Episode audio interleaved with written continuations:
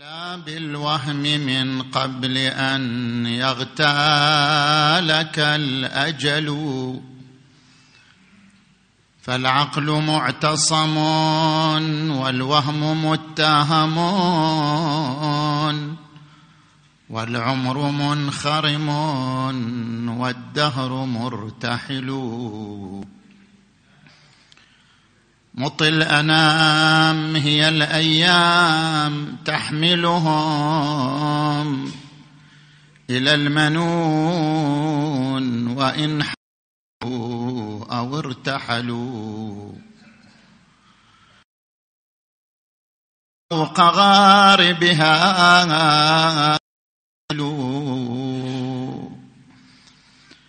ما عد من بلغ العشرين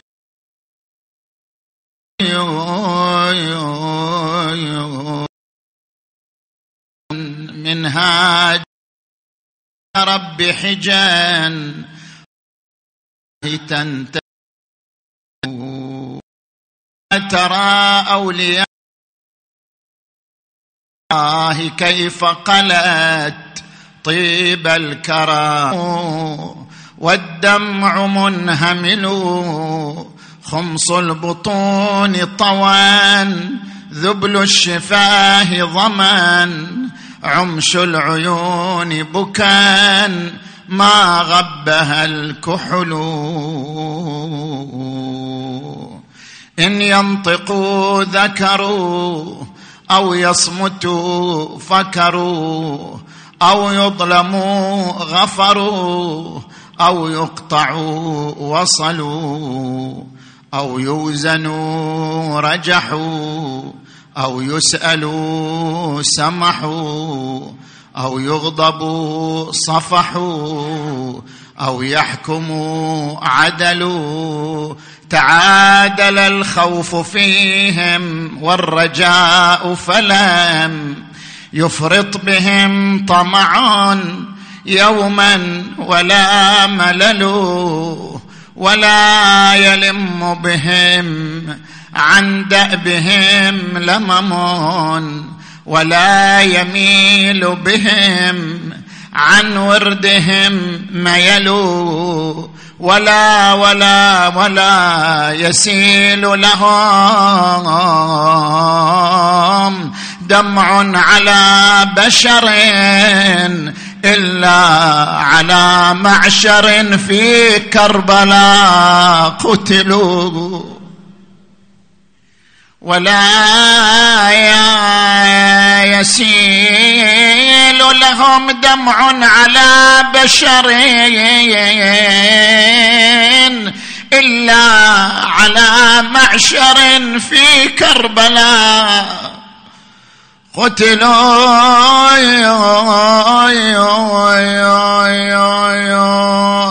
قوم يا يا برغم العلا فوق الثرى نزلوا إيه وقد أعد لهم في الجنة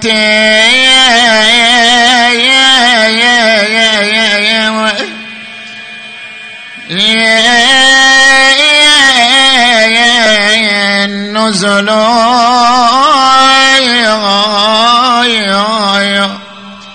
تنسي المواقف أهليها مواقفهم. بصبرهم في البرايا يضربون. يا يا يا يا يا يضرب المثل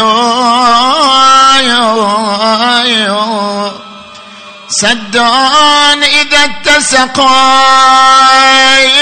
يا أسد إذا افترقوا شهب إذا اخترقوا الآلاف وقتتا يا يا يا يا ذاقوا الحتو يا يا يا بأكناف الطفوف على يا يا يا رغم الأنوف ولم تبرد لها يا غلايل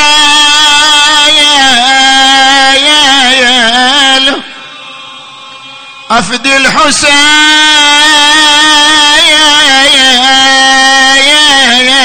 صريعا لا صريخ له. إلا ضرير نصول فيه تنتصيل.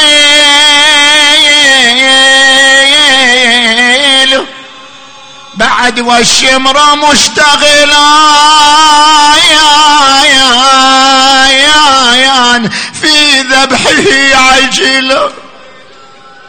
والسبط منجدل يدعو. يا ويبتهي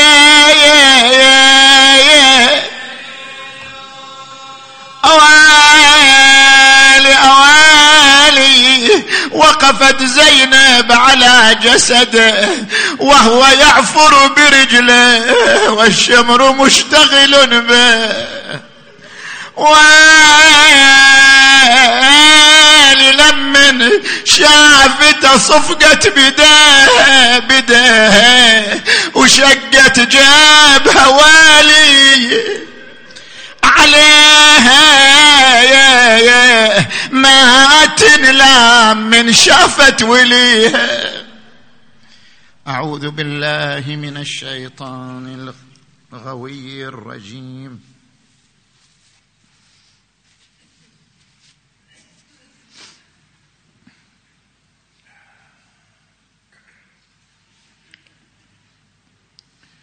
بسم الله الرحمن الرحيم.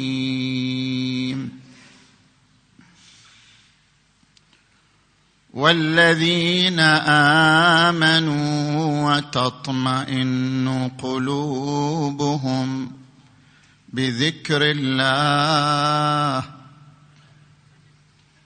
ألا بذكر الله تطمئن القلوب. آمنا بالله صدق الله العلي العظيم.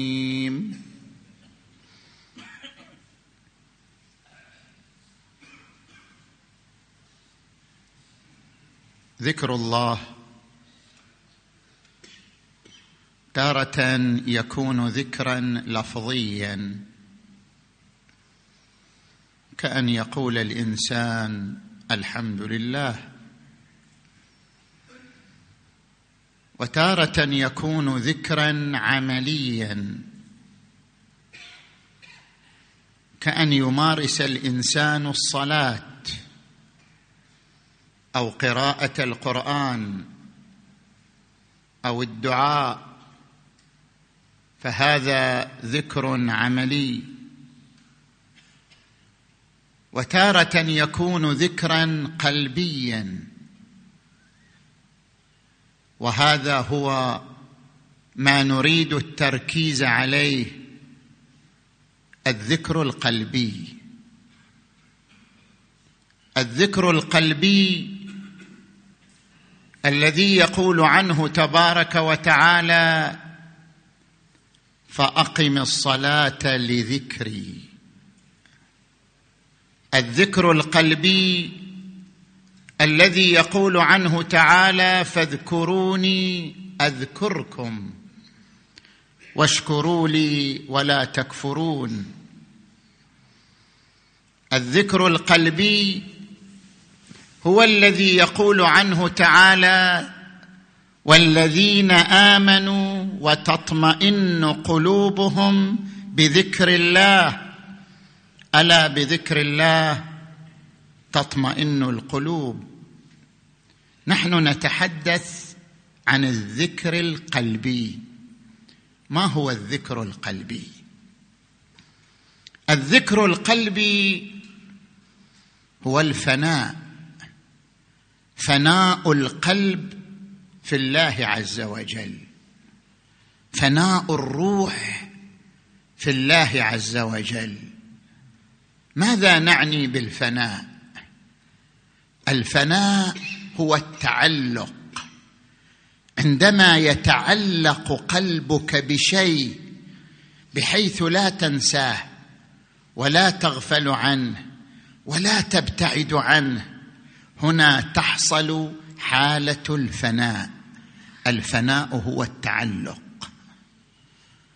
علماء السلوك يقولون إذا أردت أن تعرف الفناء فتذكر حالتين حالة الخوف وحالة الحب.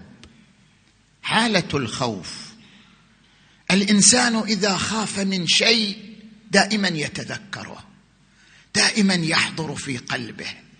الإنسان إذا خاف من الامتحان في الجامعة الإنسان إذا خاف من رئيسه في العمل الإنسان إذا خاف من جريمته التي صنعها الذي تخاف منه يسيطر عليك يسيطر على دماغك يسيطر على قلبك يجعلك في حالة ارتجاف. واقشعرار وخوف ورهبة. هذه هي حالة الفناء. فني قلبك فيما تخاف منه. فنيت روحك فيما تخاف منه. هذه يعبر عنها بالفناء. الحالة الثانية حالة الحب. الإنسان إذا أحب شخصا وعشقه تعلق به. دائما اسمه على لسانه دائما صورته في دماغه دائما ذكره حاضر في قلبه لأنه يحبه لأنه يهواه لأنه يعشقه. هذه حالة فناء. حالة الفناء بين الفاني والمفني فيه بين الإنسان وغيره. هذه الحالة تتجلى في فرض الخوف فرض الحب تسمى بحالة الفناء.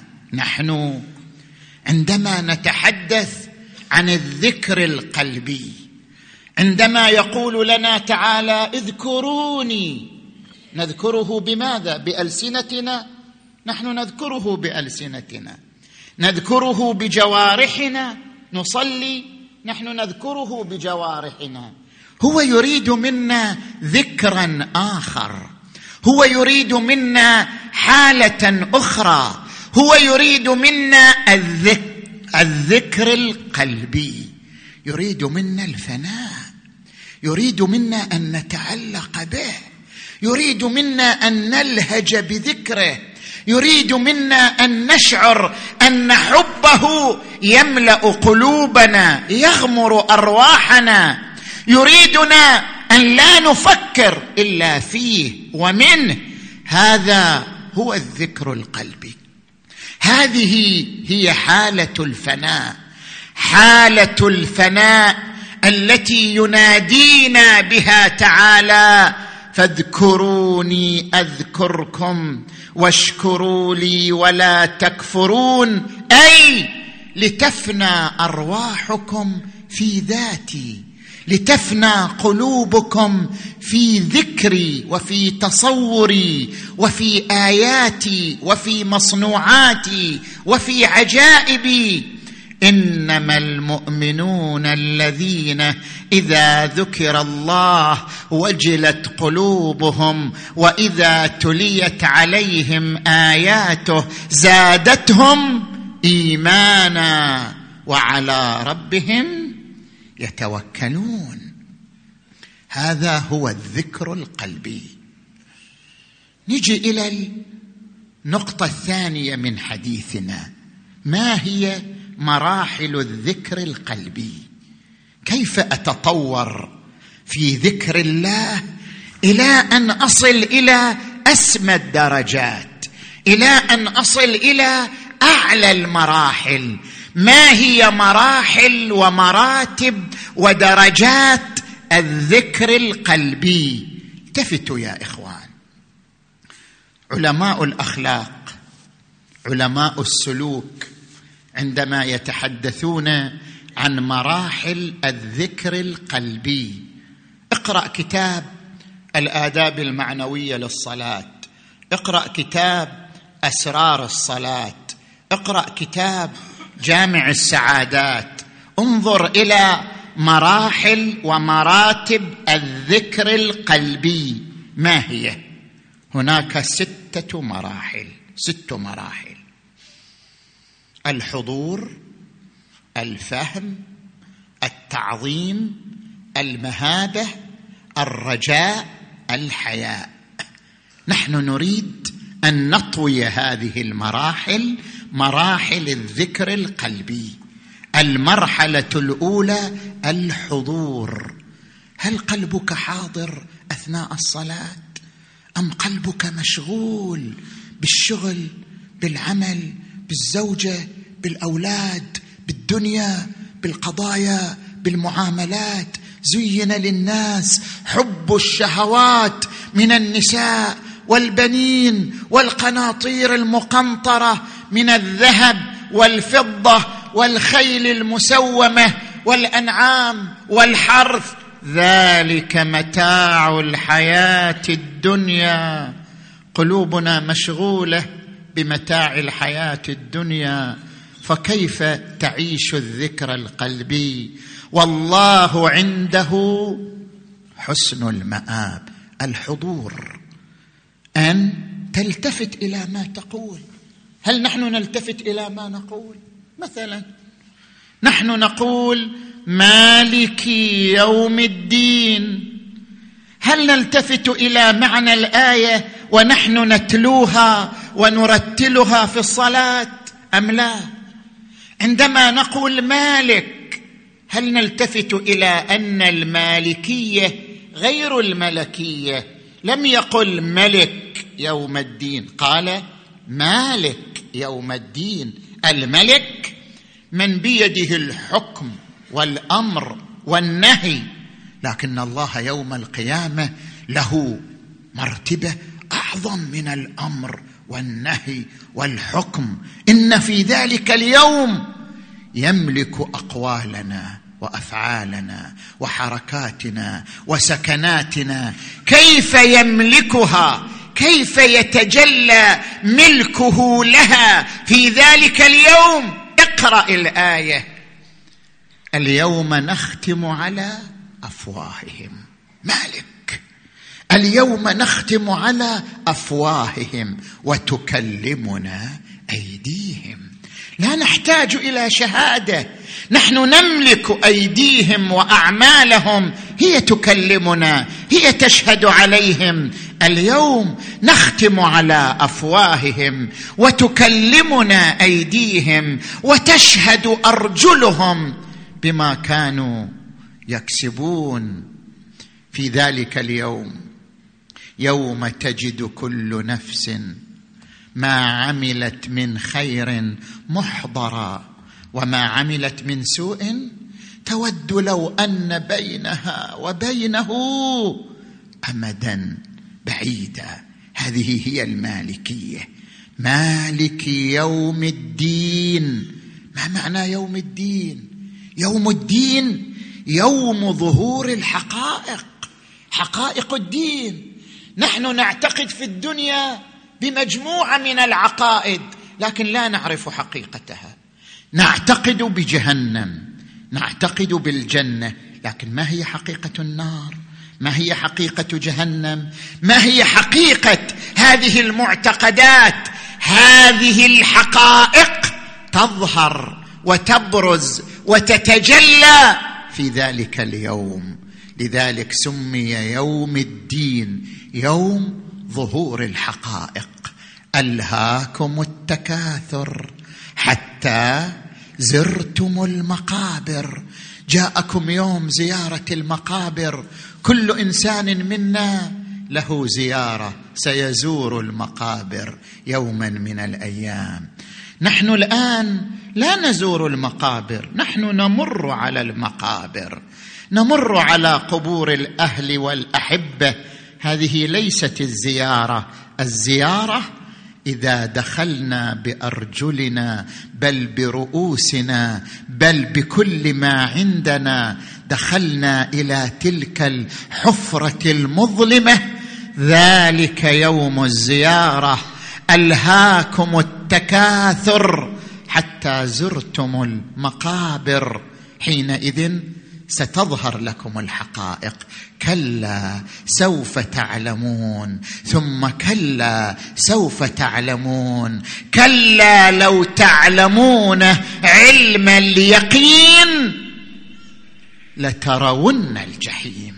ستظهر لكم حقيقة النار. لترون الجحيم ثم لترونها عين اليقين ثم لتسألن يومئذ عن النعيم.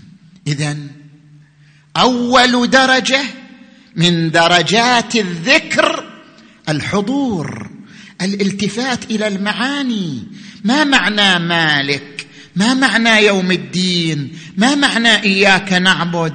ما معنى إياك نستعين؟ الالتفات للمعنى أول مرتبة من مراتب الذكر القلبي. المرتبة الثانية الفهم. الفهم أن يتغلغل الشعور بالله إلى قلبك إلى جوارحك.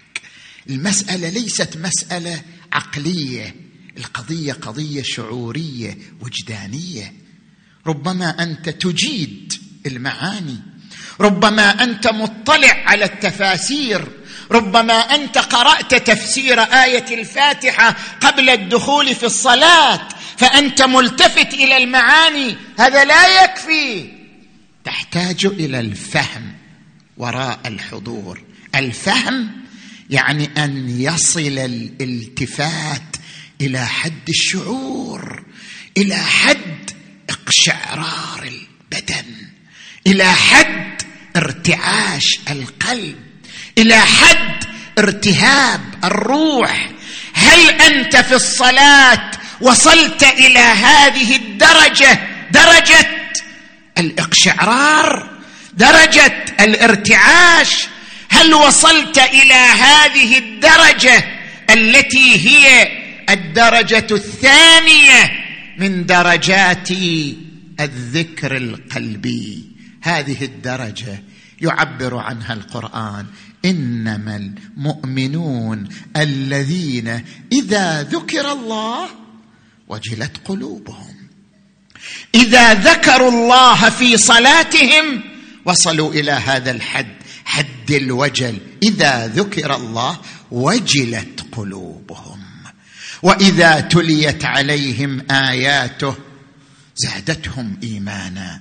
يدعوننا رغبا ورهبا وكانوا لنا خاشعين. قد أفلح المؤمنون. أي المؤمنين؟ الذين يرتلون القرآن؟ لا. الذين يصلون؟ لا. قد أفلح المؤمنون الذين هم في صلاتهم خاشعون. الذين يعيشون الذكر القلبي الذين يعيشون حالة الوجل والخوف أولئك هم المفلحون. وقد نظر رسول الله صلى الله عليه وآله إلى رجل يصلي وهو يعبث بلحيته قال لو خشع قلبه لخضعت جوارحه. الدرجة الثالثة هي درجة التعظيم. كيف أقف أمام الله موقف التعظيم؟ إنما أقف أمام الله موقف التعظيم إذا قارنت بين الله وبيني. هناك مقامان مقام الرب مقام العبد. بالمقارنة بين المقامين تحصل عندي حالة التعظيم. أنت الرب وأنا العبد. أنت السيد وأنا العبد. أنت الغني وأنا الفقير. أنت العالم وأنا الجاهل. أنت الخالق وأنا المخلوق. أنت الرازق وأنا المرزوق. حاول أن تقوم بهذه المقارنة في صلاتك. حاول إذا كبرت تكبيرة الإحرام أن تلتفت إلى هذه المقارنة. المقارنة بين المقامين أنت وأنا. من أنت ومن أنا؟ أنت في مقام الربوبية والقيومية وأنا في مقام الخسة. والضعة والحقارة. إذا قارنت بين مقامه ومقامك حصلت عندك حالة التعظيم. لاحظوا الإمام الحسين في دعائه يوم عرفة يركز على المقارنة. أنت وأنا أنت وأنا. لينقلنا إلى حالة التعظيم لينقلنا إلى هذه الدرجة الثالثة من درجات ومراتب الذكر الخفي ألا وهي مرتبة التعظيم لله تبارك وتعالى. وقال تبارك وتعالى إن الصلاة تنهى عن الفحشاء والمنكر. كيف نجد هذا المعنى يا إخوان؟ كيف نتلمس معنى هذه الآية؟ نتلمسها عندما نصل إلى الدرجة الرابعة المهابة. بعد التعظيم نصل إلى حالة المهابة. ما معنى المهابة؟ المهابة أن تعيش الخوف. إني أخاف إن عصيت ربي عذاب يوم عظيم. المهابة أنا أذكر لك نقطة فعلا تحسسك بالمهابة. أنا أذكر لك موقفا فعلا يشعرك بالمهابة. ما هو ذلك الموقف؟ يجب أن لا تنساه. يجب أن لا تغفل عنه يجب أن لا تبتعد عنه في أثناء الصلاة في أثناء قنوتك تذكر احتضارك للموت. عندما تتذكر أنك تحتضر للموت. هذه الحالة التي لا يمكن لإنسان أن يتخلص منها. نحن نعيش في الدنيا كبرياء. وغرور وزهو وفخر. نملك عقارات نملك شركات نملك أسهم نملك ألقاب نملك منصب اجتماعي نملك مواقع اجتماعية. نملك ونملك ونملك. عندما نفكر في الدنيا يصيبنا الغرور يصيبنا الكبرياء. يا أيها الإنسان ما غرك بربك الكريم؟ خلقك أعطاك عمر أصبحت مغرورا. كلما امتد بك العمر زاد غرورك. كلما ملكت أسهم وأموال زادت كبرياؤك. ارجع تذكر. يا أيها الإنسان ما غرك بربك الكريم الذي خلقك فسواك فعدلك في أي صورة ما شاء ركبك. تحرر من الغرور تخلص من الكبرياء تذكر نقطة تشعرك بأنك حقير ضعيف نقطة الموت. نقطة الاحتضار. في ذلك اليوم عندما أحتضر.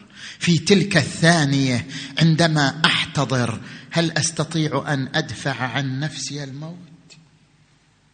لو كل الدنيا ساعدتني لن تعطيني دقيقة زيادة.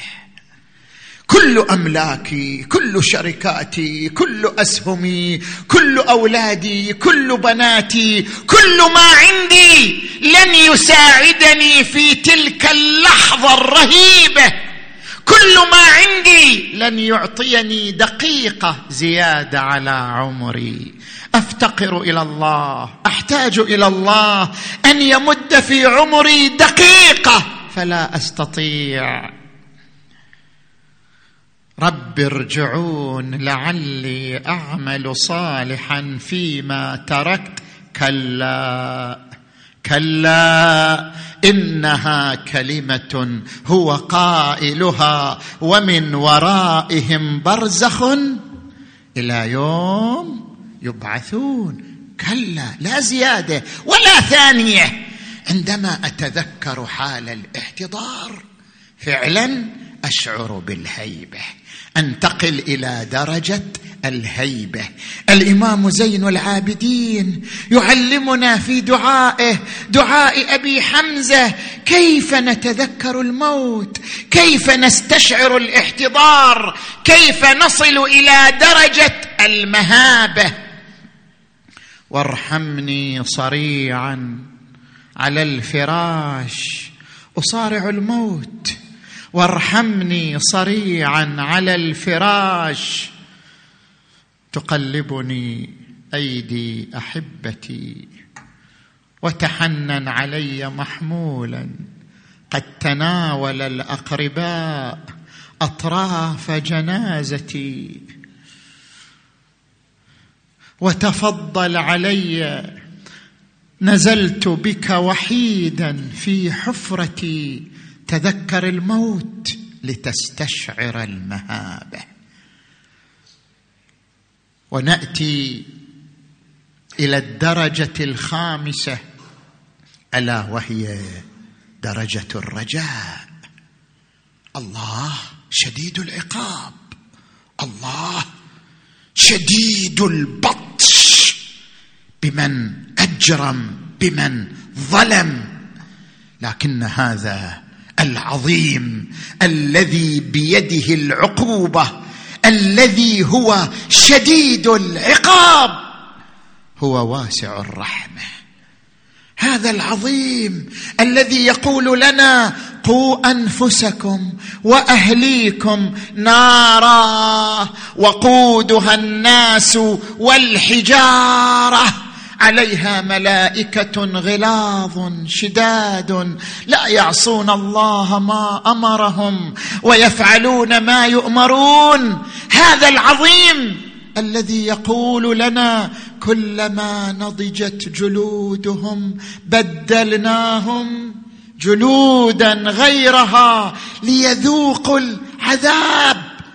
هو يقول نفسه هو يعلمنا كيف نرجوه كيف نشرئب إليه كيف نتطلع إلى جوده كرمه هو يقول لنا يا عبادي الذين أسرفوا على أنفسهم لا تقنطوا من رحمة الله إن الله يغفر الذنوب جميعا. صغائر كبائر يغفرها. إنه هو الغفور الرحيم. كتب ربكم على نفسه الرحمة أنه من عمل منكم سوءا بجهالة ثم تاب من بعده وأصلح فإنه غفور رحيم. وإذا سألك عبادي عني فإني قريب أحب عبادي. أريدهم أن يقتربوا مني. أريدهم أن يستمعوا إلى صوتي. أريدهم أن ينجذبوا إلي. وإذا سألك عبادي عني فإني قريب. أجيب دعوة الداعي. إذا دعاني فليستجيبوا لي. ولي يؤمنوا بي لعلهم يرشدون. المرحلة الأخيرة المرحلة السادسة مرحلة الحياء. لا يفرط بك الأمل بحيث تستكثر عملك. أقول أنا صليت الليلة النافلة الليلة ليلة الجمعة ليلة نافلة الليل.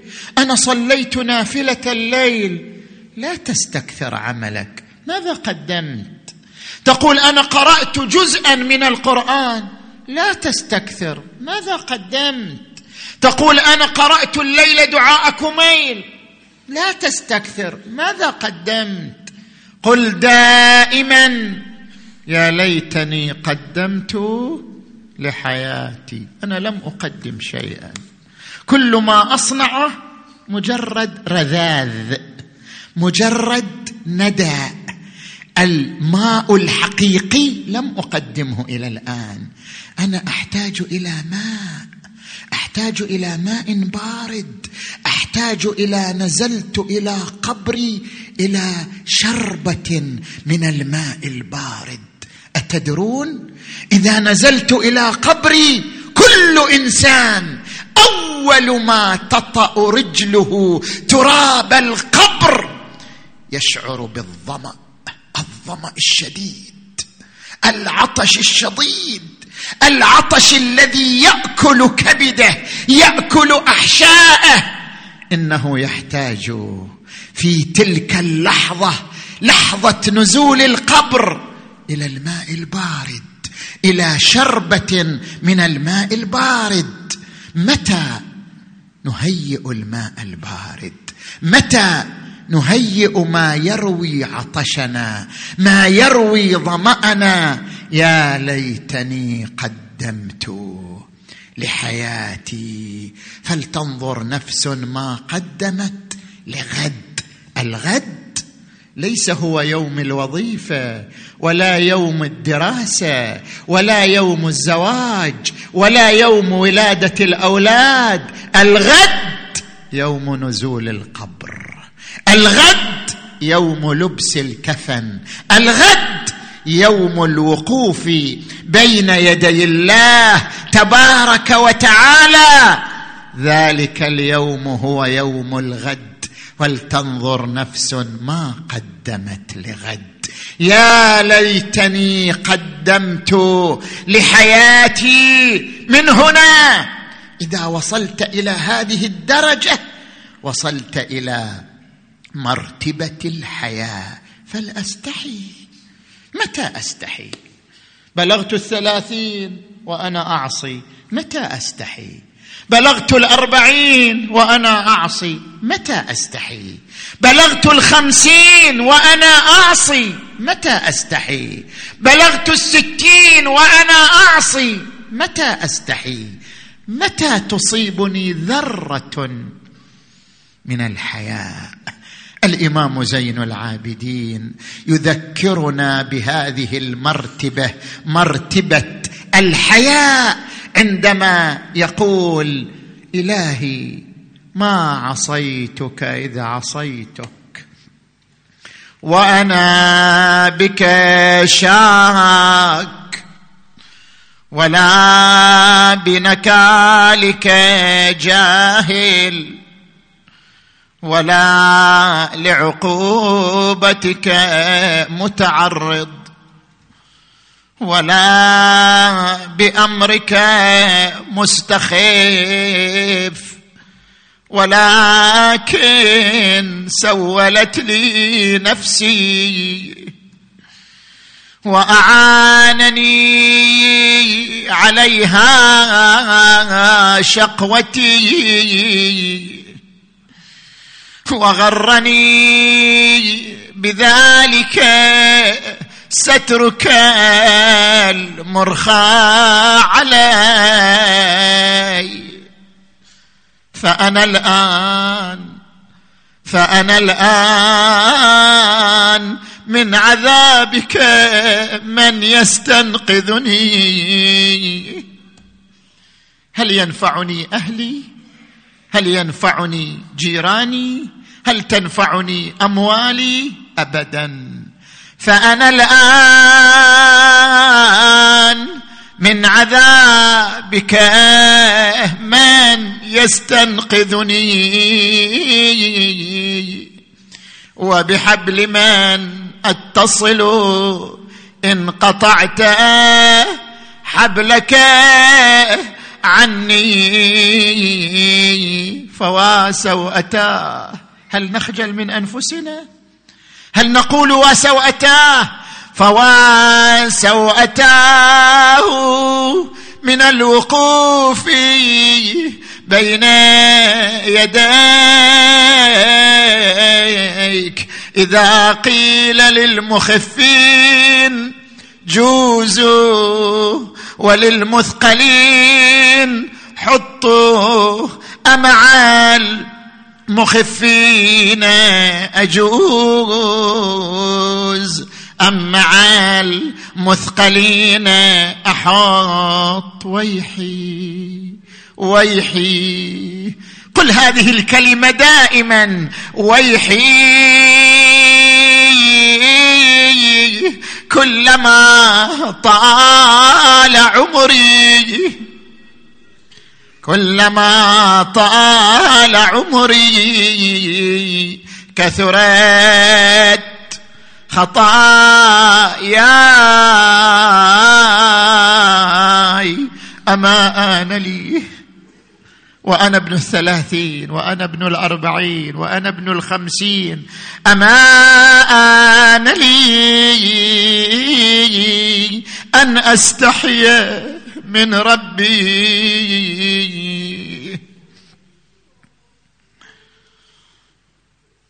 ثم نقرأ مناجاة الذاكرين التي وعدنا بها للإمام زين العابدين ونحن نتحدث عن الذكر ذكر الله تبارك وتعالى.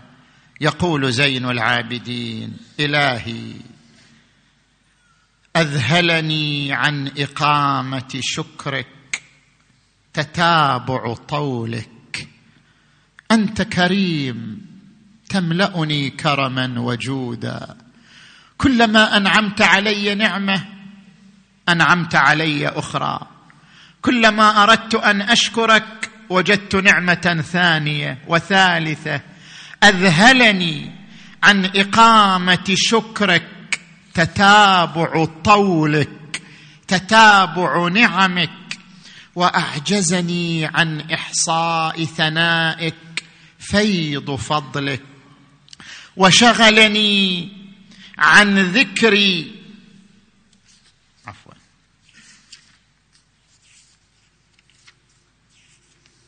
إلهي لولا الواجب من قبول أمرك لنزهتك عن ذكري إياك. على ذكري لك. على أن ذكري لك بقدري لا بقدرك. أنا لا أذكرك كما أنت تستحق. أنا أذكرك كما أنا أستطيع. ذكرك لا استطيعه أذكرك بحدود طاقتي بحدود حياتي. على أن ذكري لك بقدري لا بقدرك. وما عسى أن يبلغ مقداري حتى أجعل حتى أجعل محلا لتقديسك. لاحظوا الإمام زين العابدين في مناجاة الذاكرين يعلمنا عدة مضامين علينا أن نلتفت إليها. المضمون الأول ذكر الله نعمة ترى. حتى كلمة الحمد لله هي نعمة. حتى كلمة الشكر لله هي نعمة. لاحظوا الإمام ماذا يقول؟ ومن أعظم النعم علينا جريان ذكرك على ألسنتنا. وإذنك لنا بدعائك وتنزيهك وتسبيحك. ألسنتنا وسخة. ألسنتنا ملوثة. ملوثة بالغيبة بالكذب بألفاظ الفحش بالإعتماد على الناس. هذه الألسنة الوسخة ليست لائقة بذكر الله. لكن الله هو ينعم علينا ويجعلنا نذكره. وإلا فألسنتنا الوسخة لا تليق بذكره لكنه لنعمه علينا ولحبه إلينا ينعم علينا بأن يجعل ألسنتنا تنطلق بذكره. فإذا انطلق اللسان بذكره طهر من ذلك الوسخ ومن تلك الشوائب ومن تلك الأدران. هذا المضمون الأول نعمة الذكر. المضمون الثاني عليك بالمداومة على الذكر. مو فقط إذا جئت المسجد مو فقط إذا دخلت الصلاة. احمل سبحة. ليس عيب أن تحمل سبحة أن تحمل سبحة. احمل سبحة في جيبك. كلما فرغت من عملك كلما صار عندك وقت فراغ أخرج السبحه اذكر الله احمد الله اشكر الله إلهي فألهمنا ذكرك في الخلأ والملأ والليل والنهار والإعلان والإسرار وفي السراء والضراء. دائما كن على ذكر الله. دائما كن على شكر الله. المداومة على الذكر تربط قلبك بالله. المداومة على الذكر تجعلك تعيش أجواء العروج إلى الله تبارك وتعالى. المضمون الثالث. وآنسنا بالذكر الخفي واستعملنا بالعمل الزكي والسعي المرضي وجازنا بالميزان الوفي. ما معنى الذكر الخفي؟ هناك ذكر جلي وذكر خفي. الذكر الجلي أن أصلي هذا ذكر لله لكنه ذكر جلي. أن أصوم أن أحج هذا ذكر لله لكنه ذكر جلي. هناك ذكر خفي وهو المطلوب. وآنسنا بالذكر الخفي. كيف؟ أذكر لك موردين يتبين فيهما الذكر الخفي. المورد الأول وقت المعصية. إذا اشتعل القلب بالشهوة إذا حركتك الإغراءات والإثارات نحو المعصية نحو الرذيلة إذا تحركت رجلاك نحو الخطيئة نحو المعصية فأنت أشرفت على الرذيلة أشرفت على الذنب. هنا يهزك من الداخل شيء يقول لك ابتعد هذه معصية. هذه رذيله ارجع إلى الوراء. هذه الهزة الداخلية هي الذكر الخفي. هذه هي التي يحتاج إليها الإنسان. نحن نحتاج إلى الذكر وقت الإثارة وقت الإغراء وقت الإشراف على المعصية. الذكر الخفي هو الذي نحتاج إليه. يقول القرآن وإذا مسهم طائف من الشيطان تذكروا فإذا هم مبصرون والذين إذا فعلوا فاحشة أو ظلموا أنفسهم ذكروا الله استغفروا لذنوبهم الذكر الخفي وقت المعصية والمورد الآخر لذكر الله متى؟ وقت النوم جرب نفسك أنت في ليالي الشتاء. تريد أن تنام تريد أن تخلد إلى الوسادة الناعمة تريد أن ترتاح لكن في قلبك نداء يقول لك قم صل ركعتين قم استغل ظلام الليل قم استغل هذا الوقت. ركعتان ركعتا الشفع ركعة الوتر قم. عندما يحركك هذا النداء من الداخل فتقوم وتترك سريكا سرير النوم وتترك الوسادة الناعمة وتترك الزوجه وتترك الدنيا وتأتي لتصلي ركعتين لله ركعتي شفع ركعة الوتر. هذا هو الذكر الخفي. وآنسنا بالذكر الخفي الذي يترتب عليه العمل الزكي والسعي المرضي وجازنا بعد ذلك بالميزان الوفي إلهي بك هامت القلوب الوالهة وعلى معرفتك جمعت العقول المتباينة فلا تطمئن القلوب إلا بذكراك ولا تسكن النفوس إلا عند رؤياك. نحن نريد أن نصل إلى مرتبة الإطمئنان والسكينة. ما هو الفرق بين الإطمئنان والسكينة؟ الإطمئنان يقول والذين آمنوا وتطمئن قلوبهم بذكر الله ألا بذكر الله؟ تطمئن القلوب.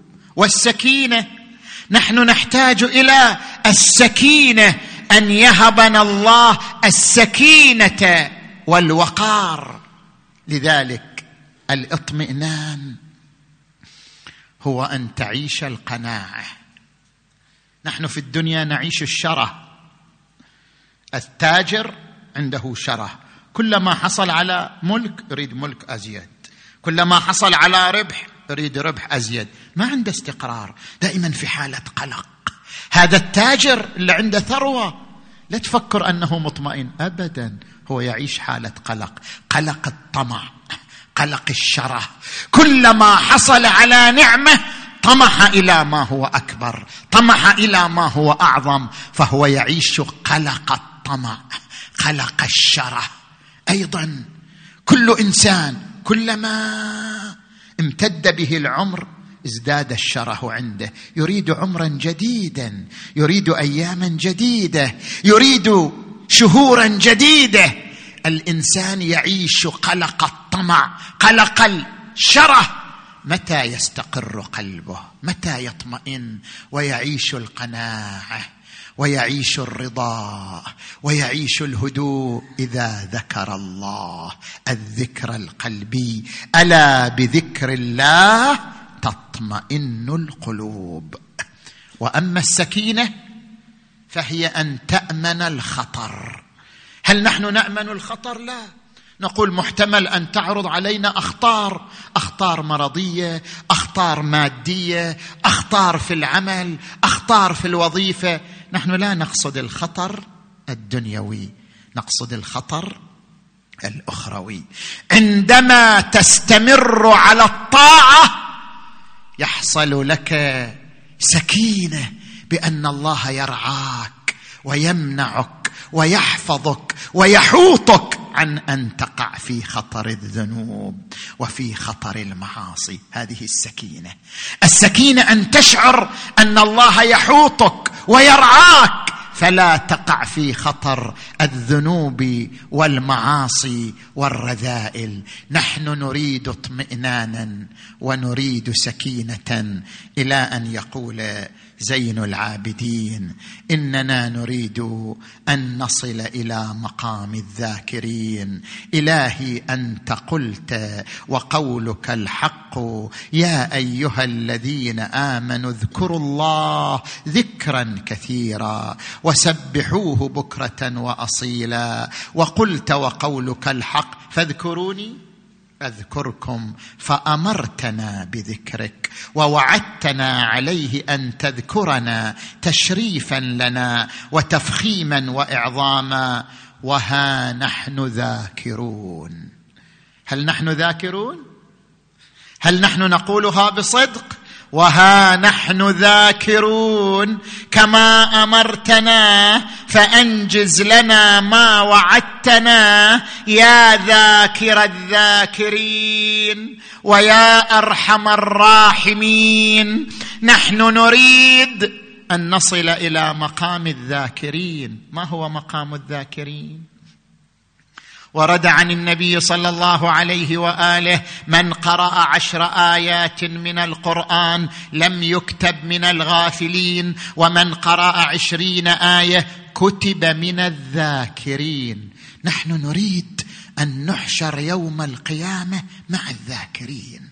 فاذكروني أذكركم أي أحشركم يوم القيامة مع الذاكرين. نحن نريد أن نصل إلى مقام الذاكرين. إذا أردنا أن نصل إلى مقام الذاكرين علينا أن نواظب على مناجاة زين العابدين. 15 مناجاه مو أكثر. كل يوم اقرأ مناجاه أنت تحتاج إلى العبادة. أنت تحتاج إلى الزلفه كل يوم اقرأ مناجاه لماذا تعتذر بالعمل والوظيفة والأشغال والأعمال؟ كل يوم اقرأ مناجاه واحدة من المناجات. المواظبه على مناجاه الإمام زين العابدين تؤهلك إلى أن تصل إلى مقام الذاكرين. واظب على مناجاه زين العابدين التي هي ذكر الله ذكر رسول الله مناجاة رسول الله عطاء الأئمة هو عطاء رسول الله عطاء أهل البيت هو عطاء رسول الله مناجاة الأئمة هي مناجاة رسول الله ورثوها من جدهم المصطفى واظب على مناجاتهم حتى تصل إلى مقام الذاكرين. إلهي أشكو إليك نفسا بالسوء أمارة. نفسي هي التي تمنعني من ذكرك. إلهي أشكو إليك نفسا بالسوء أمارة. وإلى الخطيئة مبادرا وبمعاصيك مولعا تسلك بي مسالك المهالك وتجعلني عندك أهون هالك. كثيرة العلال طويلة الأمال إن مسها الشر تجزع وإن مسها الخير تمنع. إلهي نعود إلى دعائه في دعاء أبي حمزة. إلهي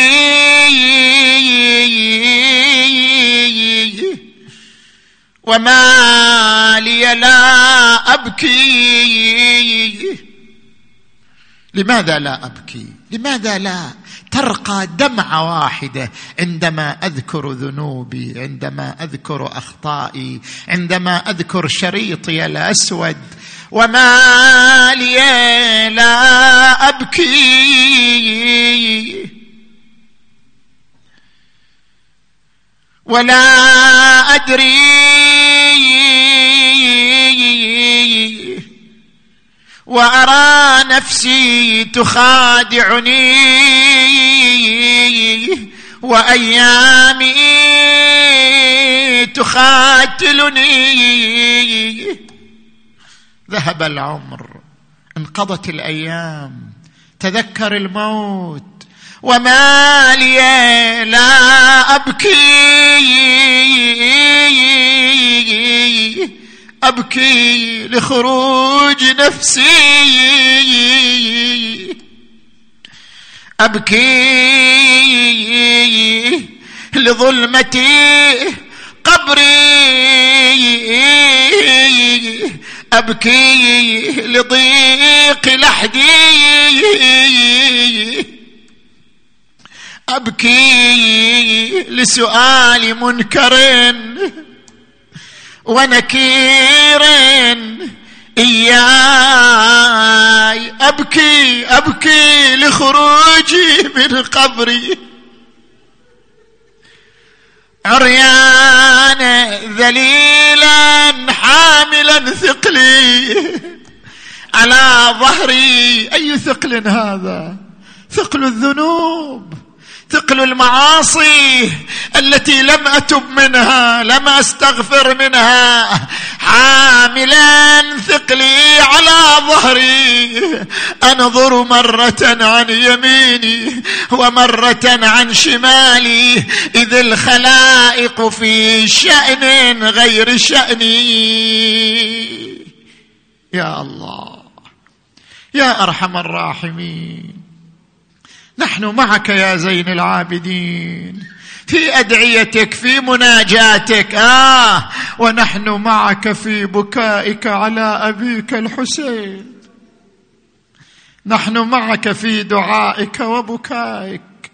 وكان ما وضع له طعام ولا وضع له شراب إلا وقال وكيف أشرب؟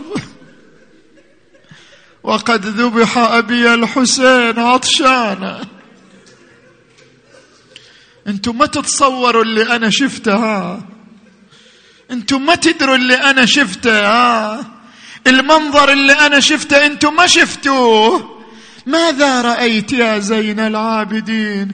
رأيت أبي على رمال كربلاء.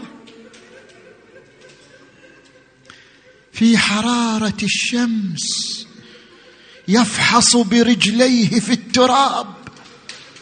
وقد فتح فمه من شدة العطش. يرمق بعينيه إلى السماء. وقد أظلمت الدنيا في عينه.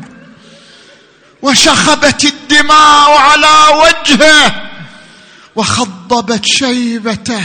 وخضبت وجنتيه. أنا رأيت أبي في تلك الحالة وبدل أن يسقى ماء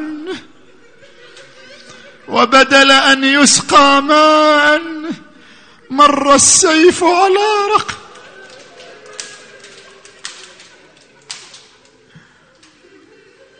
وكيف اشرب وقد ذبح أبي الحسين؟ عطشانا وكيف أذوق الماء؟ وقد قتل أبي الحسين ظمآنا. يمر على سوق الجزارين يشوف الجزار ما يذبح الكبش حتى يسقيه ماء. يقول له أيها الجزارون هذه عادتكم؟ ما تذبحوا الكبش حتى تسقوه ماء؟ قال بلى يا ابن الحسين لا نذبح الكبش ظمآن لا نذبح الكبش عطشان. يتوجه إلى كربلاء وإنت الليلة جمعة توجه إلى كربلاء خل قلبك الليلة مع الحسين. خل قلبك الليلة مع العطشان. توجه إلى كربلاء السلام عليك. يا أبا عبد الله السلام عليك يا ابن رسول الله. السلام عليك يا غريب يا مظلوم. كربلاء بأبي أنت وأمي قتلت عطشانا. لا يذبح الكبش حتى يروى من ظمأ ويذبح ابن رسول الله. ظمآنا دخل عليه. قال له أبو حمزة الثمالي سيدي إلى متى البكاء؟ كل يوم تبكي كل يوم تبكي. أما قتل جدك أما قتل عمك أما قتل أبوك أما قتل إخوتك. يا زين العابدين القتل لكم عادة كرامتكم على الله الشهادة. قال صدقت يا أبا حمزة صدقت. القتل لنا عادة كرامتنا على الله الشهادة. لكن أسألك يا أبا حمزة هل ذبح الأطفال لنا عادة؟ هل حرق الخيام لنا عادة؟ هل رد الأجساد لنا عادة؟ هل قطع الرؤوس لنا عادة؟ يا أبا حمزة لا تلمني ما ذكرت مصرع أبي وإخوتي إلا خنقتني العبرة. يا أبا حمزة الشام الشام الشام فيها شماتة الأعداء. ماذا جرى؟ خبرني سيدي. قال هذه أعظم مصيبة على قلبي ما أقدر أذكرها ما أقدر. إيه صعبة. أقدر أقول لك ذبح أبي أقدر أقول لك رد جسده لكن أكو مصيبة ما أقدر ما أقدر. شنو المصيبة سيدي؟ خبرني. لقد ربط الحبل في عنقي وعنق عمتي زينب وجرونا إلى مجلس يزيد. كلما قصرنا عن المشي ضربونا آل بيت رسول الله.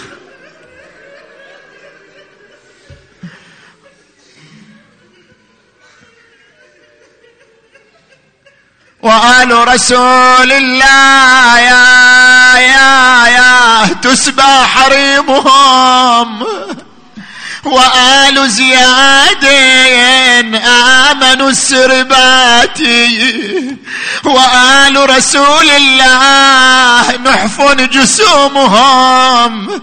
وآل زياد حفلوا القصرات. أفاطم لو خلت الحسين.